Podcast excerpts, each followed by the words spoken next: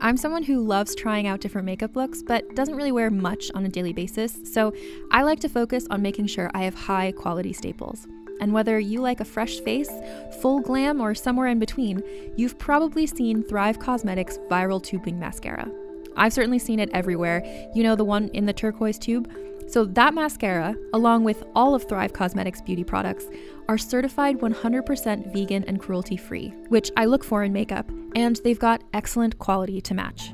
And something I didn't know from all the mascara videos I've seen is that for every product sold, Thrive Causemetics donates either that same product, another product that is needed more, or a monetary donation. They've worked with over 500 nonprofits to help with a wide range of causes like supporting cancer survivors, people experiencing homelessness, education access, and so much more.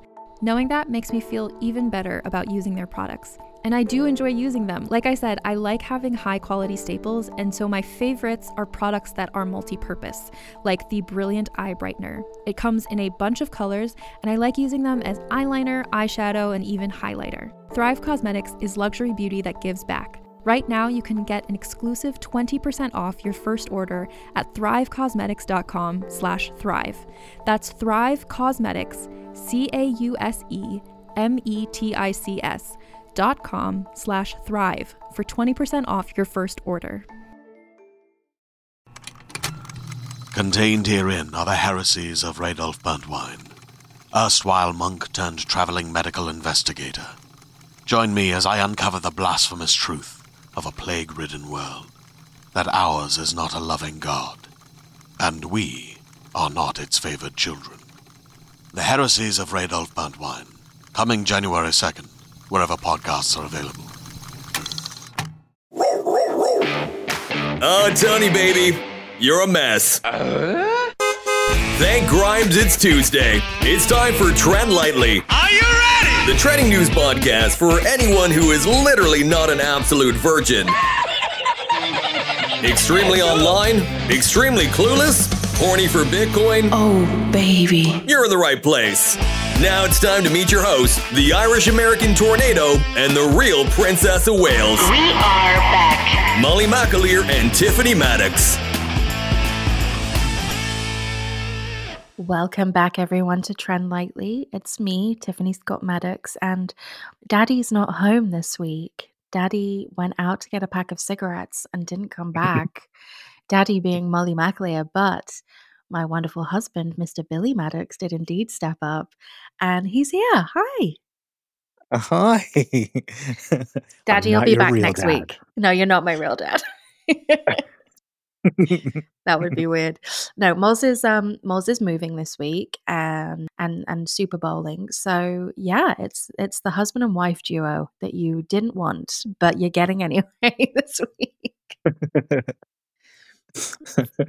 Mommy got remarried. Mommy got remarried. I just I just want to be a father figure to the podcast. I'm not trying to replace your dad.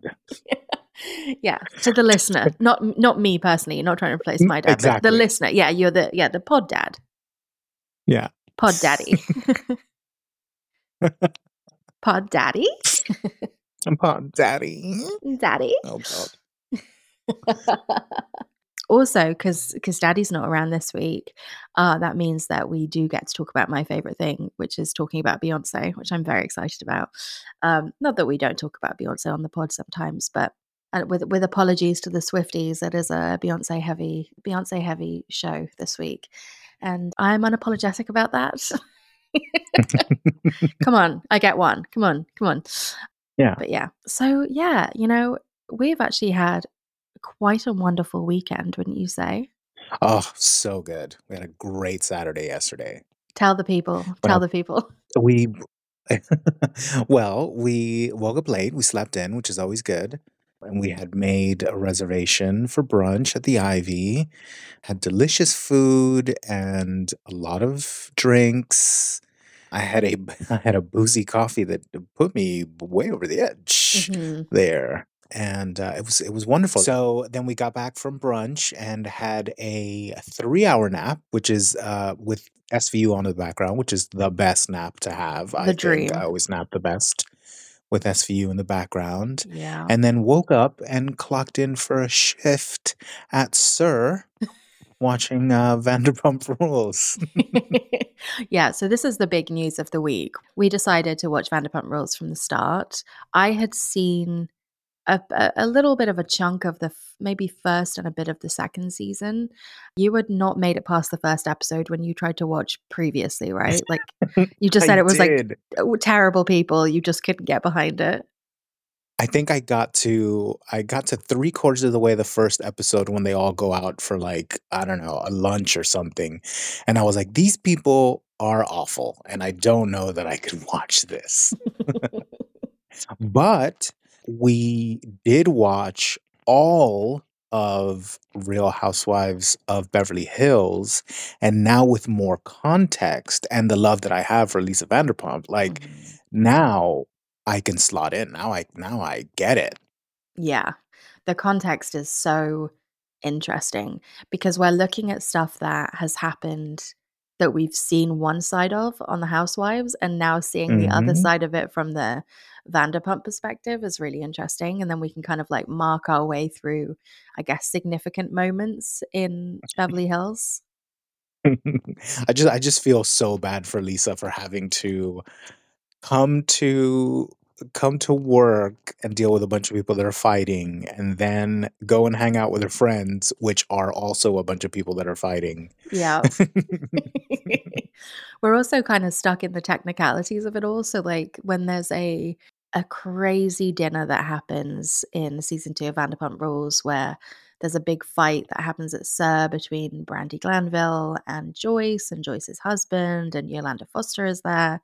And we were looking at like, so there's cameras filming Beverly Hills. Are Mhm. they the same? Ca- are they different cameras that are filming Vanderpump Rule? Like, yeah, the, the Yeah, do they do they economize it and the days that they're shooting at SUR they just send in one production team to do all coverage or is there now like 15 people in there with cameras Yeah. pointing in all different directions?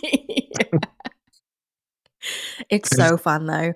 Like I'm I'm really enjoying it. I love when we have I mean the magic of when we first got into Beverly Hills together, I don't think can be recaptured because we were just like obsessed immediately and we were in. But the Oh my God, joy yeah. of having it, like having something where we know we've got a lot of something to get through and we can always Mhm. just return to it. And, and especially if that thing is really not taxing mentally is the is the Mhm. dream. It's like when we watched all of Grey's Anatomy or like all of Supernatural, like something like that where you just have Mhm. endless episodes in front of you, but like it's not something that is in any way like doesn't require anything of you mentally is the dream. Mhm. Oh yeah. Oh yeah. Because you always got to have one Yeah, of those on. Yeah, especially for, you know, uh, playing Dreamlight Valley or something and having that Mhm. on. Yeah, Putting it down exactly. at the moment where something kicks off. We went to bed. Well, actually, we also watched Gladiators last night, which has now become the highlight of my entire week. Oh, yeah. so too. good. It's so good. A triumphant return. What a joy. Like what a delight. The dopamine is unmatched. Like it's just I feel like like a baby in like one of those like mats where they have all the dangly like colorful things that make noise in front of them. like that's how I feel when I watch Gladiators. I'm like, ah, it's just colors and lights and bright. Oh, it's so nice. Really like low stakes as well. Low stakes, high stakes TV, ideal. Yeah. And then yeah, and then we and then we we we clocked back in at SUR and did a shift, and we ended up watching it till three o'clock in the morning. Yeah, we had the late shift. We closed. yeah, we closed the bar. oh, it's so fun! It's so fun. We like we went to bed. We I think we got a, a teaser for Stassi slapping Chris. And if you don't watch Vanderpump Rules, these are just words that don't mean anything to you. But uh, we got a teaser at the end of the episode, like coming up on Vanderpump Rules, Stassi slapping a- across the face. So we had to go to bed knowing that that was waiting for us. hmm I sprung out of bed this morning, literally leapt out of bed. I don't think I've ever got up so quickly in my life. You were afraid at how quickly I got up. I know. Well, last night, also last night, we are like, okay, let's go to sleep now and let's wake up really early and then let's watch this episode. it's like Christmas Eve. yeah. We're like, like, let's go to sleep real fast. and then you woke up this morning and you were just like, okay, let's go. Okay, Flung the let's go. duvet. yeah. And I was like, whoa, whoa, whoa, what's going on? You're like, we gotta fucking. Let's go. We gotta hustle. We gotta fucking hustle. We have to move. we're late for work. We're late for work. this is my job now. I have three jobs. One of them is the work I get paid for. One of them is Dreamlight Valley at the moment, and the other job is I'm a busser at SUR, uh, the restaurant, sexy, unique restaurant SUR. So yeah, I'm having the time of my life. Yeah. It is so fun. And you know what I was thinking? Whenever I watch a show like this, where it's obviously everybody already knows, like we know what's coming. We know, of course, because of the huge scandal last year and whatever. Like we know that we're working up to something, which is also how I felt when we watched Beverly Hills for the first time, because I knew there were moments and like iconic moments that we would that would be peppered through the journey that we were almost Mhm. anticipating, like the iconic Amsterdam fight. Ha- have a piece of bread and maybe you'll calm down a little. Oh, don't talk about the husband. We knew the Taylor meme, the, The cat meme. meme. We knew that was coming. We knew Erika Girardi at some point was going to be embroiled in a legal case. And so, like, watching Vanderpump Rules now, seeing Tom and Ariana sort of getting together and knowing what's coming down the pipe is like, I'm vibrating. Every cell in Mhm. my body is vibrating. Oh yeah, yeah, definitely. I'm Ugh. definitely more into it this time now that I've got more context. Yeah, it's good. And I think it'll, I think it might hit different just because we kind of know. Because even though I'd seen clips of Housewives like out of context and I knew it was going to be iconic, it like it still hit me like a sledgehammer when I was watching it play out on screen, you know? So I'm hoping the same thing will apply um, to VPR. But oh, it would be nice if there was um if there was a way like a discord maybe for being able to chat about old episodes of reality tv that you're on without without too many spoilers and you could be like i'm on episode six of season two i don't know let me know if you want to set up a group chat or a discord or something if you're also watching it or rewatching it because i would be so down to discuss because it's Mhm. like all like it's such old news like no so yeah, like you can't go to Reddit for it because it's so old news. So it's got to be a very specific um, group of people that are now watching it or or rewatching it. Exactly. Exactly. My friend Bryony actually recently watched all of Vanderpump Rules, but she like she was just too quick. She was just way too quick. So I think when she started watching Phil, who is a mutual friend, aka Amazing Phil on YouTube, I was messaging him and I was like, "Oh, did you see that Bryony's watching Vanderpump Rules?" Because he he wanted to know where I was with Real Housewives, and I was like, "Oh, we should get on a group chat." And he was like, "No, she's too quick. Like, there's no point. Like, by the time we set the chat up, she will have like burned through a season." So I don't I don't know how she managed to do anything else because she just started Double watching it and then she was done double shift. She was working a double. She's working doubles. Single mom who works two jobs, who loves her kids and never stops. was there anything else you wanted to express about this week? Um, uh, um, no, I mean, I think that's that's sort of been that's sort of been our life, and um, not in a not in a bad way. I think we're living our best lives. I know. I was so happy yesterday. It was like the best Saturday in forever. I had eggs royale, I had a cocktail, a delicious sort of like peach tea gin Oh. cocktail. So good. We had a burrata and, and an entire like a bowl of sourdough. hmm And then I had those waffles. Yeah, you had the sweet, sweet and savory waffles. We had a really nice rosé from Provence. Uh, I had a little um, little port to finish the meal, and it was just a, del- Mhm. it was such a delight. There's nothing like having a boozy Saturday lunch and then coming home for a sleep. Like it is just so Oh yeah, oh, it's perfect. It's the dream. yeah. It was a cherry on the top of what had otherwise been like, you know, not an ideal week. Oh, I tell you what, I will mention before we talk about the news, my bloody facial. Oh yeah, yeah. I had a facial and it was uh it was great. I had uh, a sk- I had a peel, uh 35%, so not too bad. A 35%, I think it was a lactic peel. And I had some IPL, which was bearable but not the nicest thing I've ever done to myself. And then I had some facial electrocution, I guess, some like microcurrents.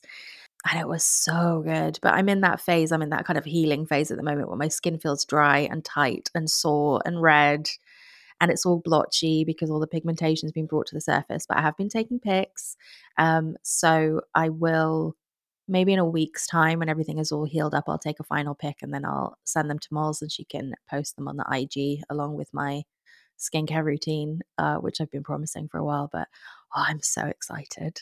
I'm just so Mm. excited. I do feel d- disgusting at the moment, though. Like I feel horrific. oh, just my skin's just like dry and flaky and sore and tight, and I have to keep misting it to give it some hydration back. But it'll all be worth it, I'm sure. Yeah. So yeah, that's the big news. And now we have to talk about the other news, but that's fine. We can do that. That's what the podcast is for. That's what we're here for. exactly. So, can we talk about Beyonce?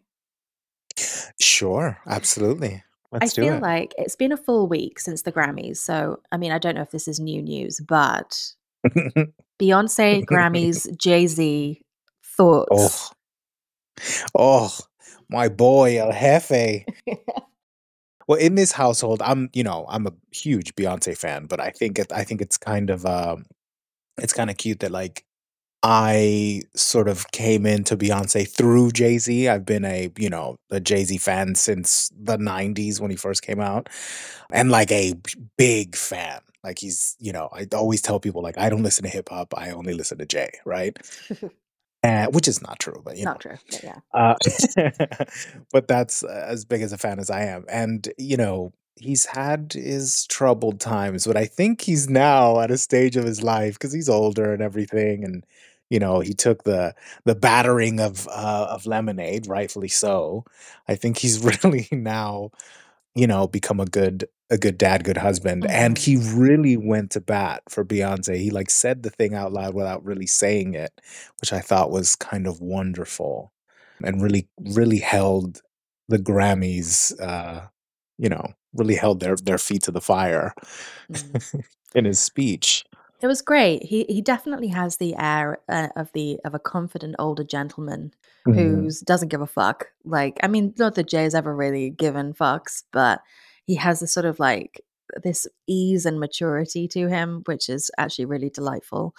Um, Mhm. and when he received his award, uh, and poor Blue Ivy was brought up, and she looked so uncomfortable because it's like the last thing you want is to be on stage with your dad when your dad's like saying some shit. he like there's a point where he sort of is just like, I don't want to embarrass her, but Blue's got her own Grammys and kind of like grabs her hand. It's all very sweet, and she's like, Duh, you know, I can see in her eyes, she's like, oh god, oh god.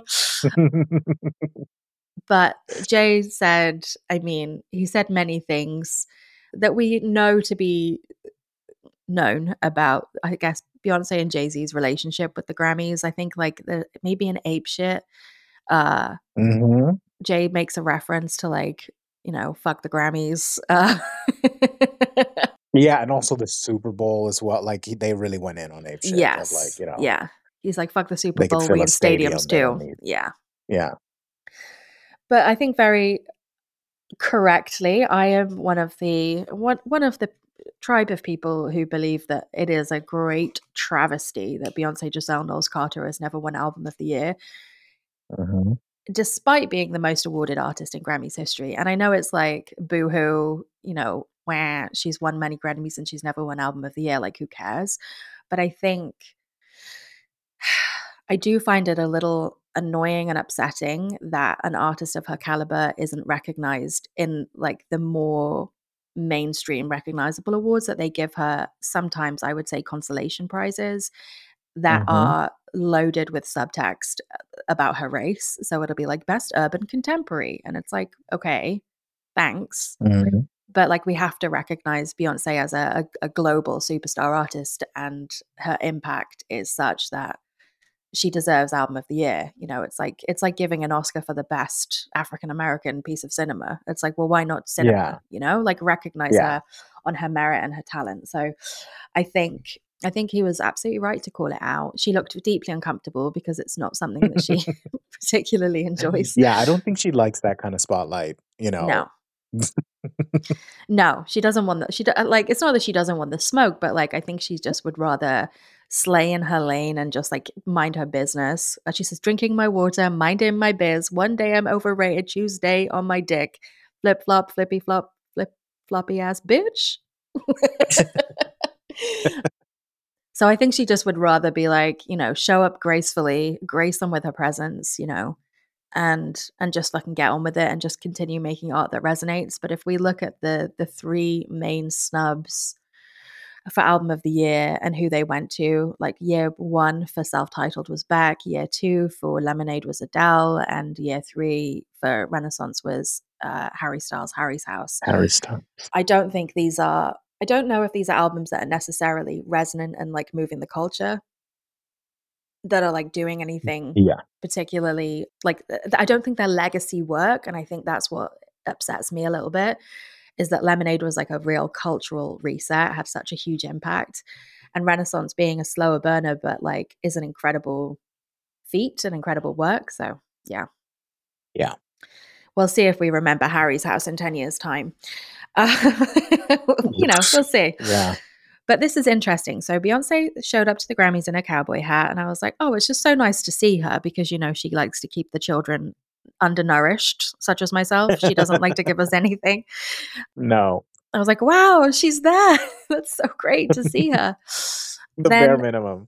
Honestly, uh, crumbs. We're getting She didn't even nod. She's standing still. Like it could have just been a photograph of her that they threw to. It could have been a cardboard cutout, and I would have been happy as long as it was on roller skates. So she was like moving around. It would have been fine.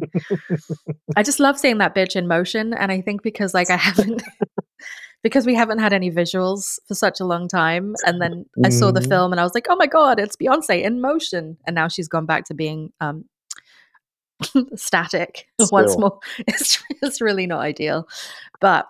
This does feel a bit weird talking about this now, knowing that this episode comes out on Tuesday or Monday if you subscribe to the Patreon. So something will have happened. So this is pure speculation. But a Popbitch item, news item from my favorite newsletter Popbitch came out this week that said, quote, Beyonce filmed a Verizon mobile phone ad for the Super Bowl last week. She worked an 18-hour day and turned up to the shoot with a team of 30 security guys, all decked out in matching black business suits. The ad's shoot budget, excluding B, was $1 million, but ended up costing twice that. The 45 second ad slot is costing somewhere in the region of 7 million. And on top of that, Beyonce is rumored to have received $30 million for it too. So if Verizon customers are wondering why their fees are so high, dot dot dot. So I thought that was interesting. I was like, oh, Beyonce's doing a Verizon ad.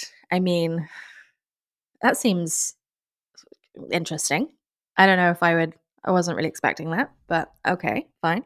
But this bitch is very calculated and I know that she knows the PR value of stuff like this. And so I'm when I posted this to Reddit, immediately a bunch of people in the comments were saying, listen, this isn't just about Verizon. Some at the top comment says the IG teaser from Verizon seemed to confirm that there's a commercial. That part ain't important. I need to know what she's up to. Knowing her, it's not as simple as a phone ad. Something is coming and I am pressed. Mhm. So that's quite interesting. And the teaser has got our friend Gary from Veep, Gary and Lucille Bluth's son Yeah. in it, which is just such a weird little iconic combo. I hadn't predicted that. So, yes, we shall see. It looks like it might be something, an announcement of something maybe bigger as opposed to Beyonce announcing a phone pa- like plan. Because why would she take 30 million for a phone plan ad? Right. So then Verizon tweets uh, today, you don't even know what's coming. Oh. Interesting.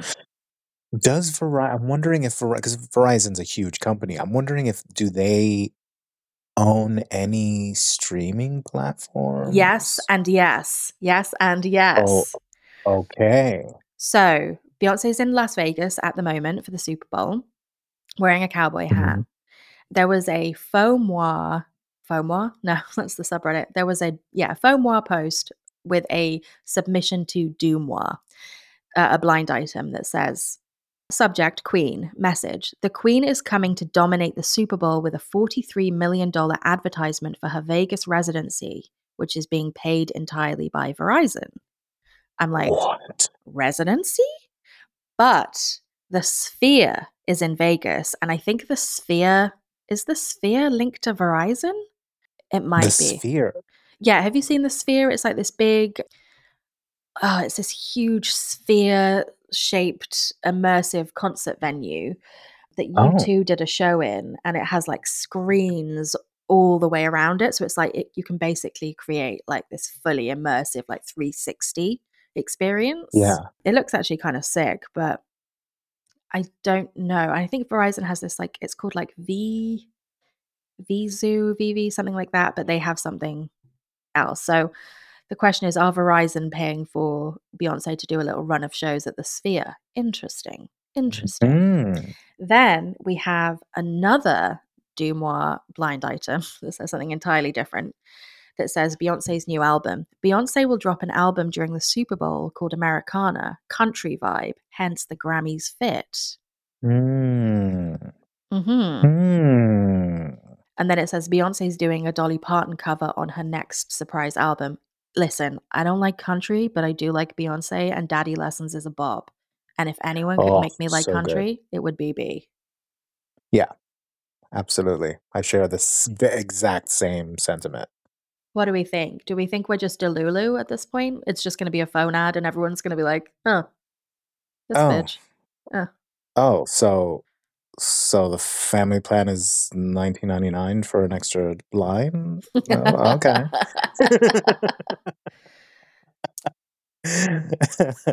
Oof, I, I don't know.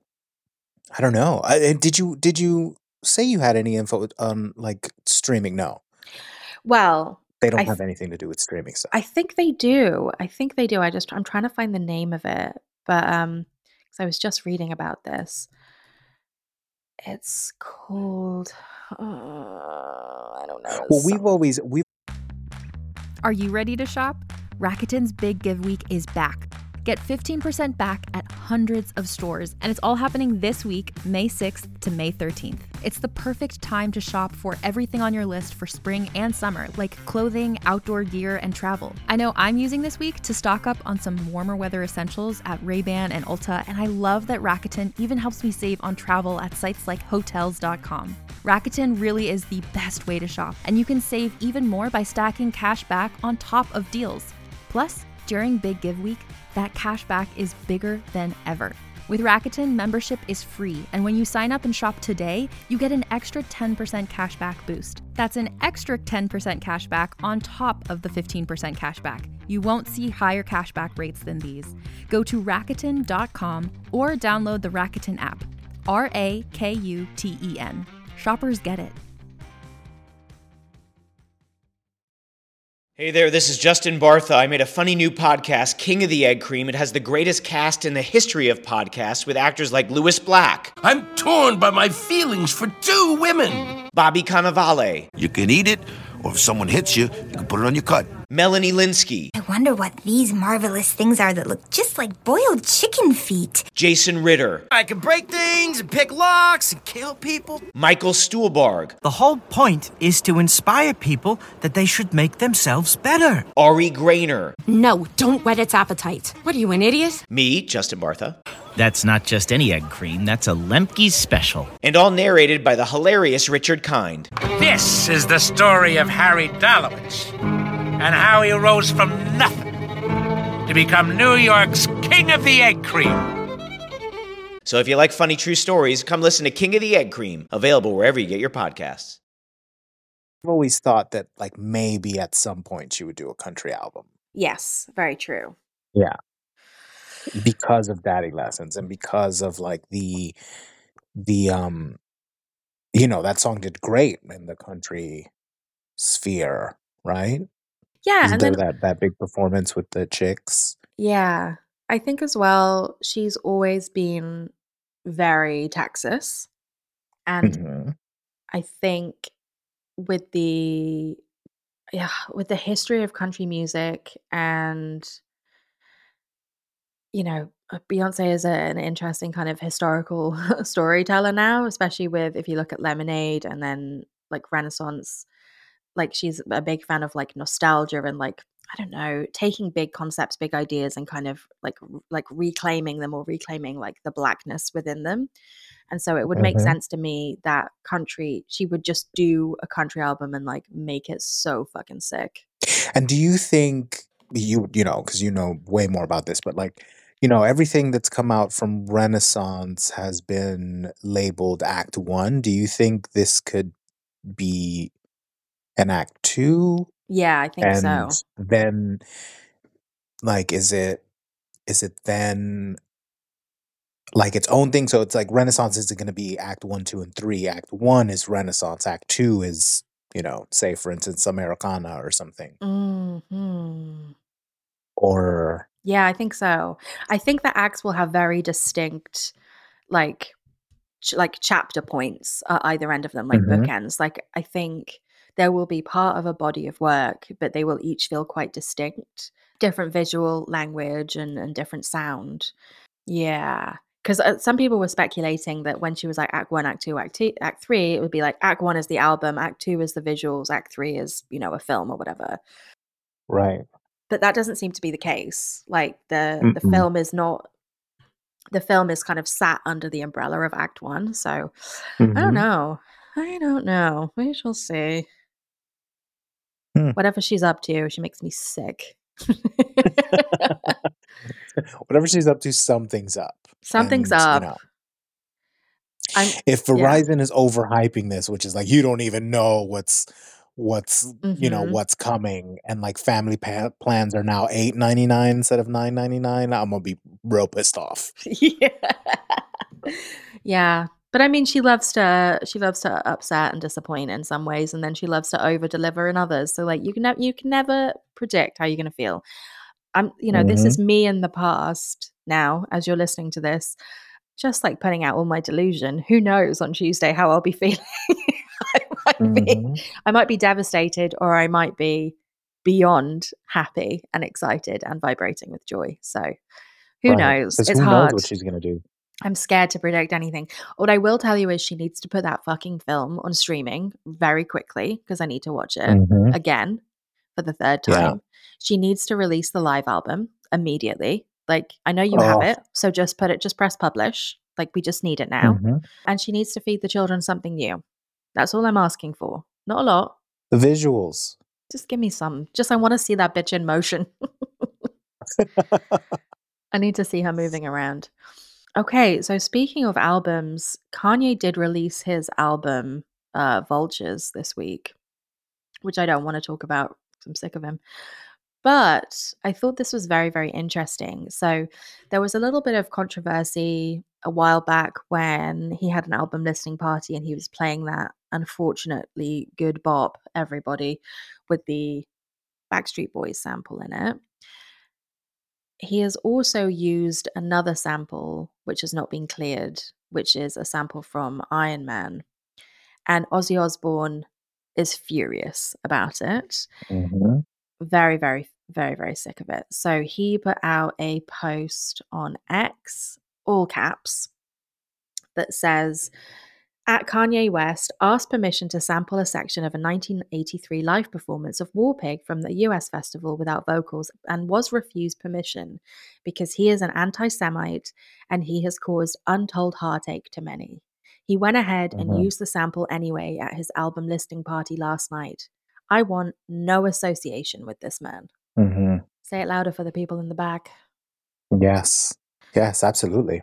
What a pro- I mean I mean what a problematic little situation for Kanye. It seems like well, he He's- didn't clear the the Backstreet Boy sample either, right? Well, he's he's So- basically toxic at this point. I don't think anybody wants any association with him. Yeah, and that's gonna I mean, that's the kind of thing like that's the nail in the coffin for an artist is not clearing samples because you get sued to to an inch of your life. Right. And I know he hasn't like released this album, right? Like it's not like for sale anywhere, right? Well, he's been Or is it? I I don't know. He's been kind of teasing it for a long time. Oh, so it's like it is up on Spotify. Mm, so yeah, he's already I'm sure there's legions of of teams already, you know, Mhm. shuffling papers around. Oh, the album cover is him and Bianca. He's fully covered. I mean, literally head to toe in black in a giant overcoat and a hood. And Bianca is uh, essentially nude, aside from some socks and what looks like maybe a Oh. little thong. Oh. Well, It's it, it's it's quite a it's quite an interesting image. I have to say it like it's you know artistically fine. I just I really can't look at any images of her in various states of Mhm. undressed while he's fully clothed without feeling deeply uncomfortable about what he's doing Mhm. or what's going on in that Mhm. relationship. Like it just makes my skin crawl. yeah. It doesn't feel good. There was a picture of them actually, another pap picture where she he was uh, once again, you know, like fully fully clothed, head covered, you know, full hood, everything, and she was wearing a only wearing a clear plastic raincoat. Oh. Yeah. And she was basically holding her hands in front of her bits so as not to expose her bit like it Show her bits. yeah, it's just it, oh, it just makes me sick and sad. I don't want to take away any of her agency, but like I don't know, man. It's it's not good. It really is not good. Yeah. I would love to hear a conversation between her and Julia Fox when all is said and done. I don't think this is going to be a, a lifelong relationship. Hopefully not. Because I think Yeah. there's some tea to be spilled. But yeah, man. I don't know. Oh, I don't know. But good for Ozzy. I think is Sharon I think Mhm. Sharon might be Jewish. Oh. I've got a funny feeling she is. So I think like aside from it just being morally uh fucked, like his anti-Semitism just being absolutely on the wrong side of history, I think the fact that Ozzy's wife is of Jewish Mhm. descent is not it, it is just going to strike such a fucking nerve with him. Yeah.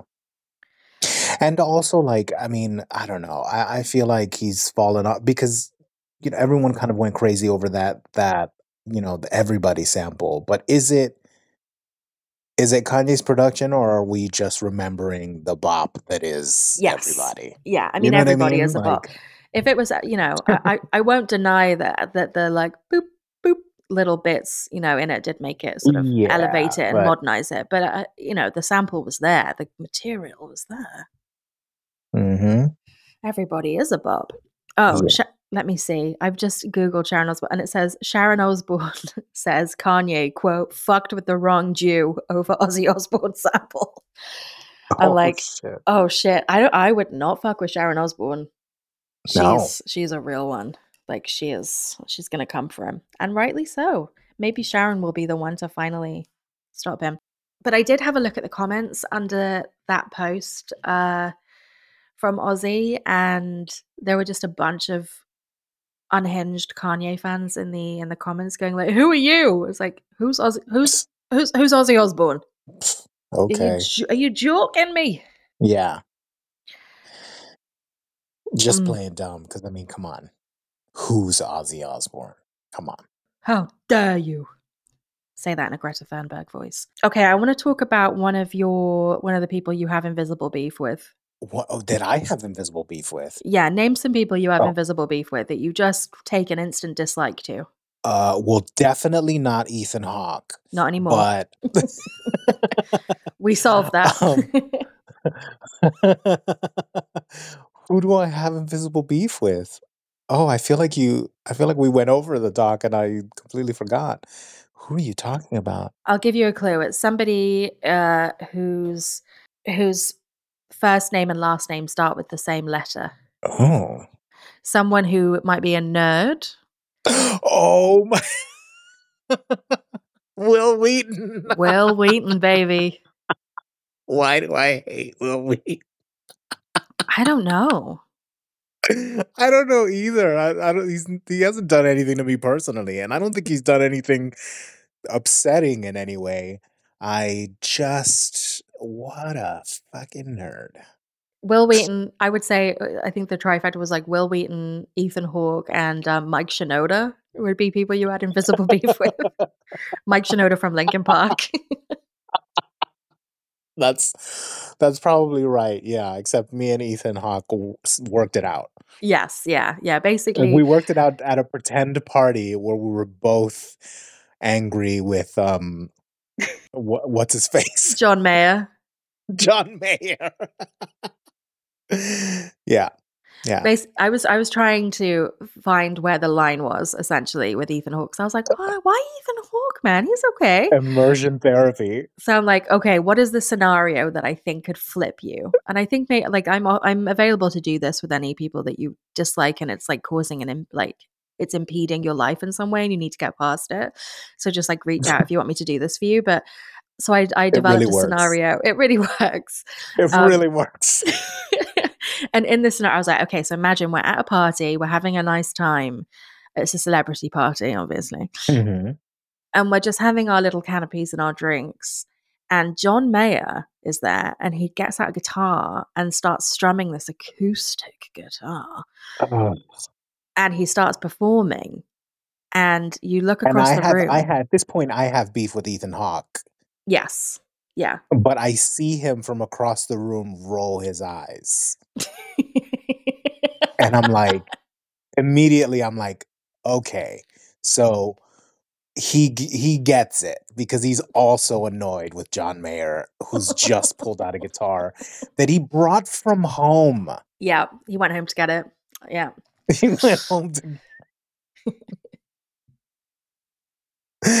and that was the scenario. And then I finally like cuddled up next to Ethan Hawke and we were like clinking glasses and like this fucking this, This fucking, fucking dude. guy. but we've not done that immersion therapy for Wil Wheaton. I think because he registers so low on the radar that um we don't we don't have to do it. But Wil Wheaton Yeah. came out uh, was very angry about Larry David assaulting Elmo, which we talked about on last week's pod. And the post is very very long, but I'm just going to read a little bit Oh. of it. Okay, this is somebody tweeted this and said. Uh, Wil Wheaton posting an entire essay on his Facebook fan page about Larry David attacking Elmo is the funniest thing I've ever seen in my life. Do people still comment under anything that he does with "Shut up, Wesley"? Like, Probably. Yeah, I would imagine so. Okay.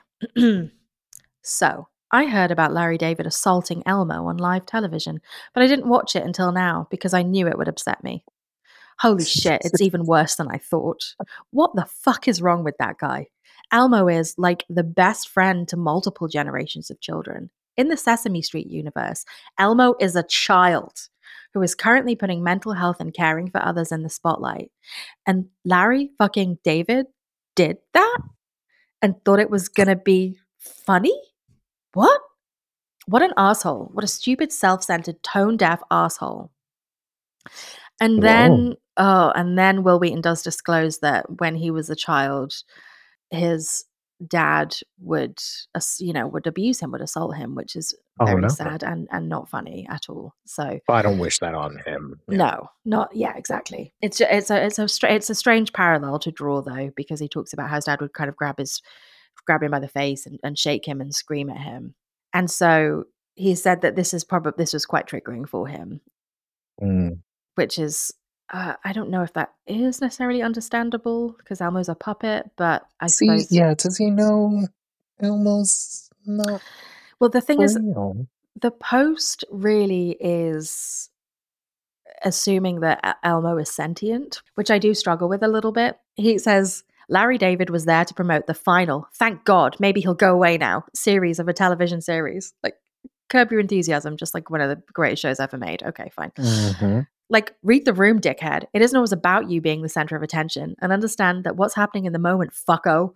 Understand that there are larger Oh. things in the world than you and your garbage ego.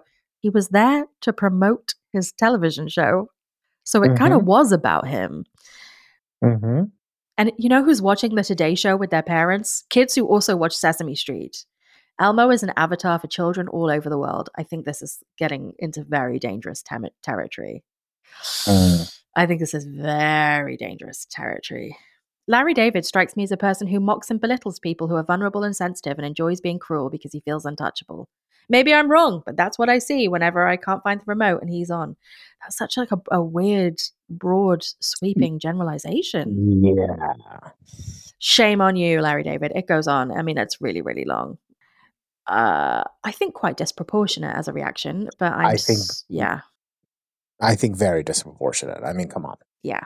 Uh, It was a, uh, it was in jest. I think like we need to recognize that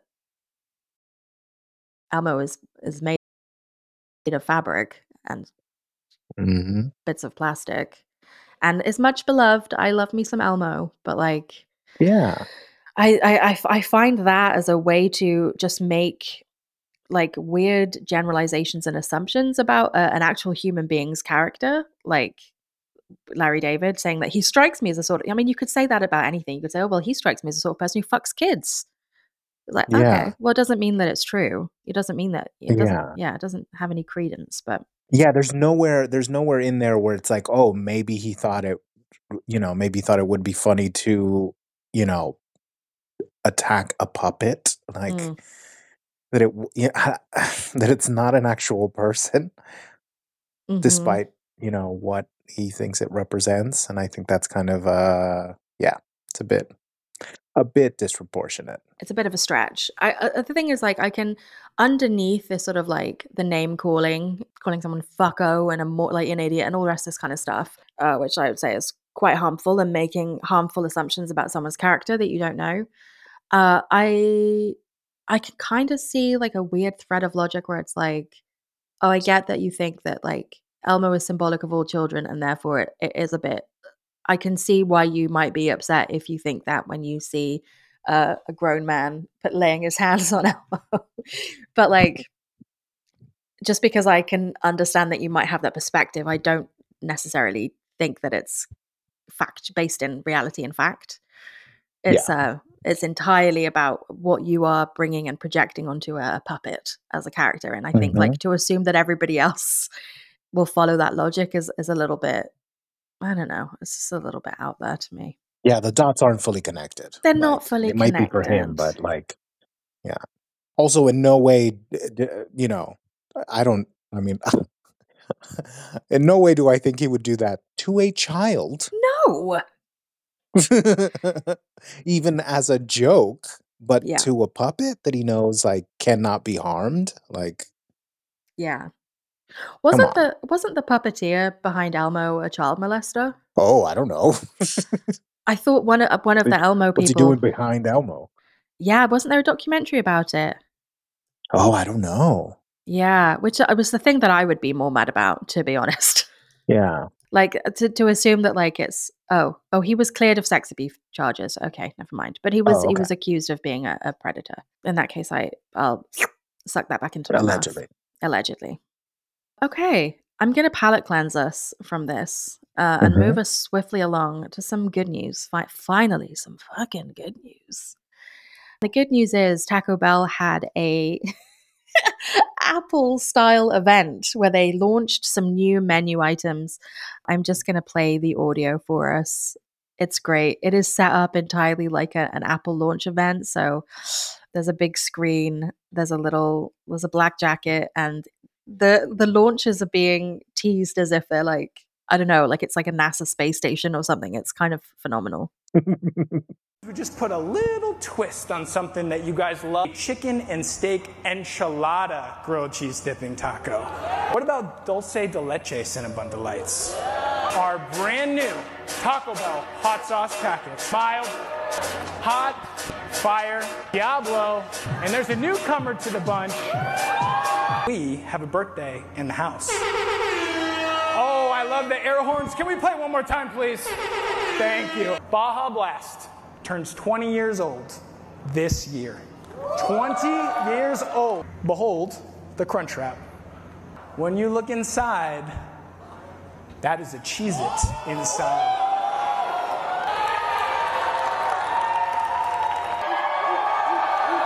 The cheesy chicken crispanada. A cheesy street chalupa. Taco Bell chicken nuggets. Yes way. Whoever said no way, yes way, girl.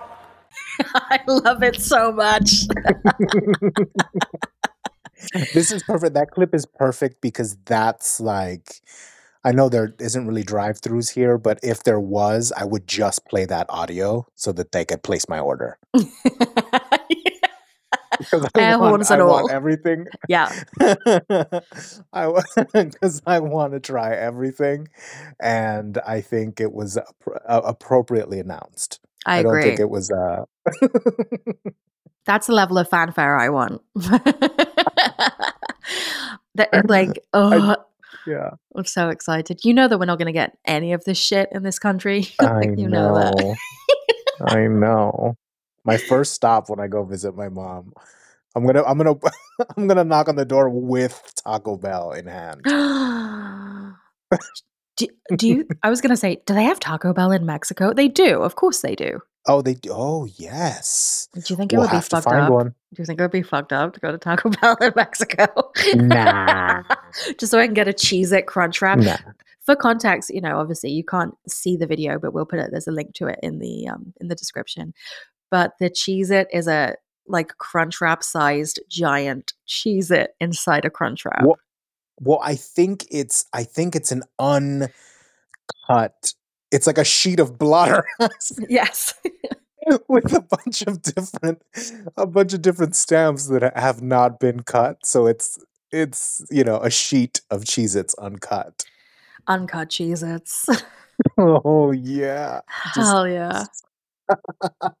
i love Cheez-Its Me too.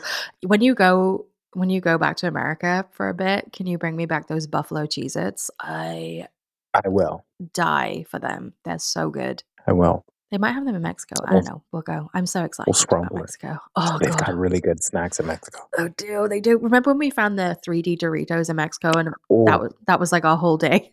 it is it is 2002 in mexico still like they've got the Oh. Ah. 3d doritos what a time to be alive. Well, um, what are you most looking forward to from that Taco Bell menu announcement? i am looking forward to that empanada the cheese anada whatever Yeah, the chicken cheese anada hell yeah. or whatever they called it. Definitely looking forward to that. Um, oddly enough, not so looking forward to the chicken nuggets, but No. we'll see. They have like little chicken tandoori things here, though. Like you've had them. We have them in the little chicken wrap that we like. And the wraps, which are good, but Yeah. like you know, eh, Yeah. you know. Um, the green sauce is not new. Salsa verde existed, and I'm pretty sure it's the same one. but it's it's like it was introduced and then for a limited time and then taken away and then it came back and then it was taken away and maybe now it's become a now it- it'll be a permanent feature but Mhm. that's the only one where it's like oh so you're adding a fourth camera to the back of the phone so yeah, right, right. i didn't really yeah i was like we've seen that God, I fucking love Taco Bell. i do too i really do so good. unapologetically I'm like, I Unapologetic. love Taco it's Bell. so fun. It's just fun food for your mouth to have. That's what it is. we will, we will of course have real tacos in Mexico. Like I, I, I do like you know food that is non like I don't know perfectly shaped, but I think it would hit Yeah. different to have a Taco Bell in Mexico. yeah I think it would be fun. We'll see. Yeah. We'll see.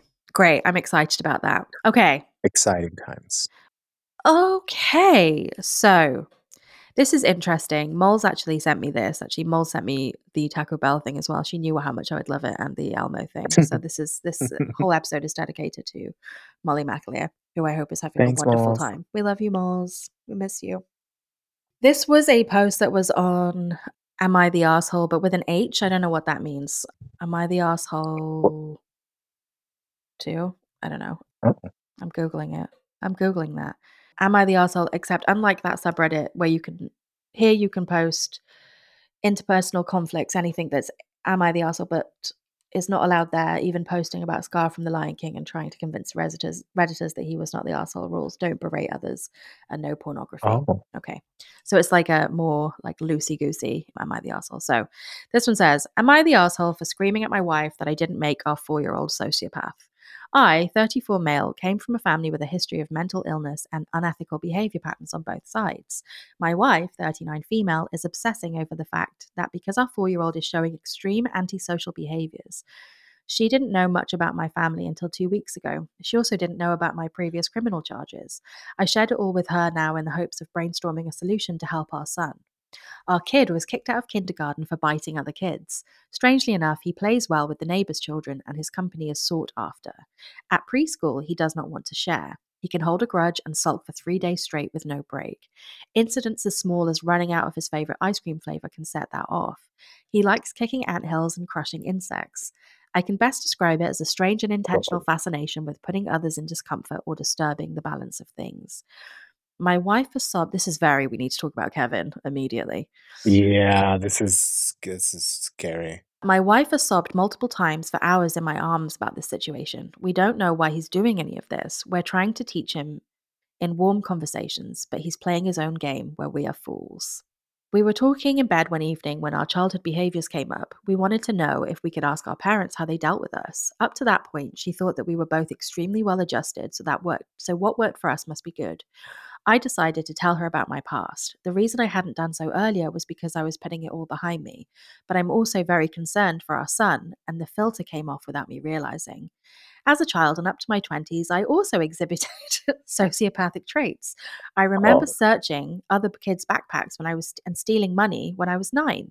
I'm not sure where I got the idea. At 25, my employer wanted to press charges against me for fraud. I lied about going to an Ivy League level university when I didn't attend any, then proceeded to mismanage major projects while admittedly creating toxicity. There are many other incidents in between. For a few years, I lived under a completely assumed identity and a false backstory for a reason I can't quite say except the thrill of it. Lying has always come naturally to me as an amoral tool for navigating situations. My wife made a good point that my surroundings could have caused that behavior, but our son has had a very sheltered life. My uncle Jeff is a sociopath. He's never treated people with respect and was jailed for fraud. My aunt Kate is a soci- sociopath whose two oldest children no longer speak to her. They reported horrific abuse while growing up. My mother has APD. She has an extreme lack of empathy and a tendency to cause conflict. She would often talk behind her friends' backs to me when I was growing up. She always seeks control and lacks self awareness. My mother has not sought a diagnosis because she is religious and does not believe in mental illness. My dad seems rather normal.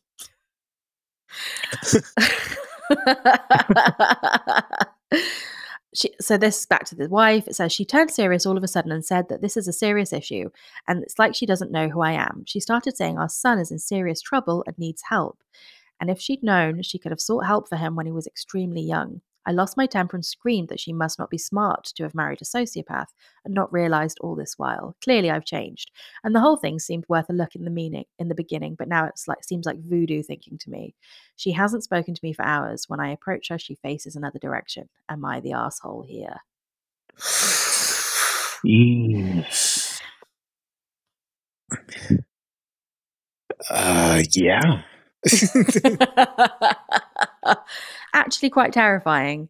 There's something Yeah. that chills me to the core, and it is like it's the idea of a child. I mean, because children are essentially little sociopaths anyway, because they uh, they have to learn sort of morality hmm and absorb that and they have to understand like cause and effect. They have to understand you have to learn how your actions cause a reaction and an impact.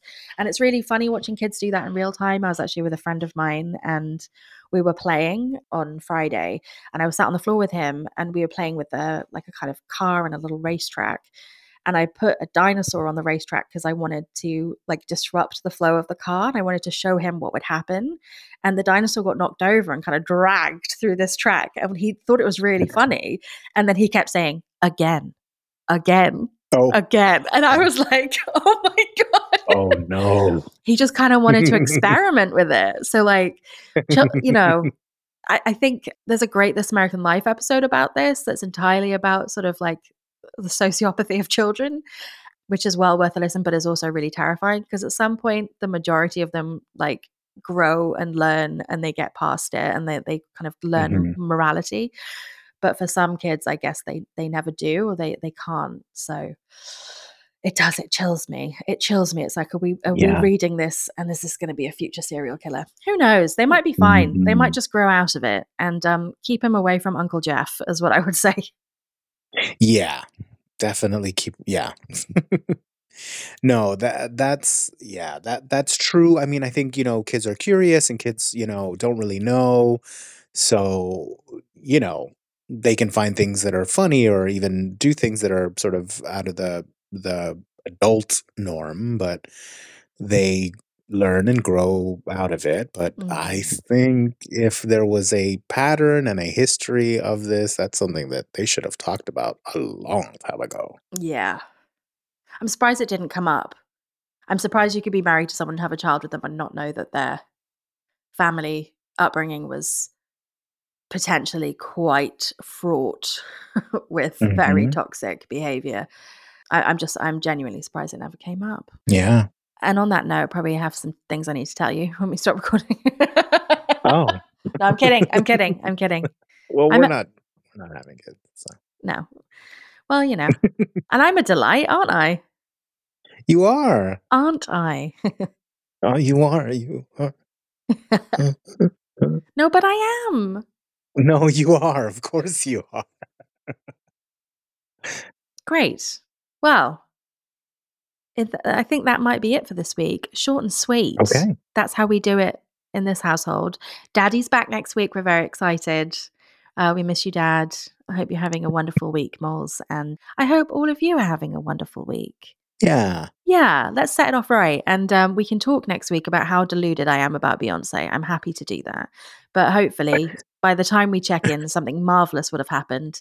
And this would have not all been for nothing. Yeah. Yeah. By next week, we'll find out if she's going door to door and performing all of Renaissance for people privately. By the way, I'm sure I've mentioned it on the pod before, but there is a guy who performs the entirety of the Renaissance World Tour every night on TikTok. And at this point, I think it's a protest. Like it's just something about it that's like he's just doing it until she releases. So, yeah, it's it is it is excellent. If I find him uh, again, I will share his I'll share his uh, link because I always Yeah. forget to to copy paste it. But it is wonderful. He's getting quite good too. it is, he's getting so good. the he vocals are great. It was like, yeah, but he's getting really good. I know, and like when we see him when we're having a little nightly TikTok scroll, we're like, "Oh, so what bit's he doing now? oh, he's just started. oh, great, we'll watch a bit of this." oh, one plus one is up. Great. Okay, we'll watch that. Yeah. Well, have a wonderful week. Thank you so much to my wonderful husband Billy for joining us and filling in this week. It's always a pleasure to have you. Even though No, this is thank you, thank you. this is this is just for the girls and the gays, but you're our honorary pod dad for the week, so we appreciate you. Oh, I'm very, very happy to be here. Excellent. Well, thanks, guys. Have a wonderful week, and we'll see you next time. Bye. Bye.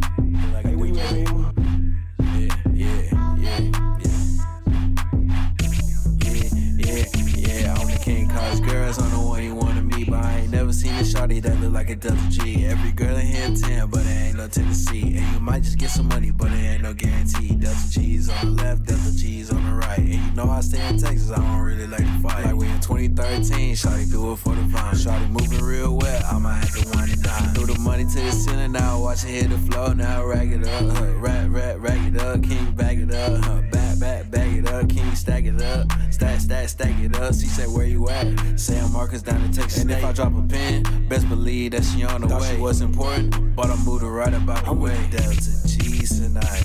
Told her, baby, I got cheese tonight. Get a scholarship. I ain't smoking on no THC, low tolerance. All these ladies telling me I'm finna blow. Like they tell her, shout out TurboTax, tax refund. Was another like the quarterback at recess. No rush. And you gon' end up like a Call of Duty mission. No rush. This ain't UT. Why your shirt orange like a pumpkin? Mama called me, asked me how college is. And I said, buzz.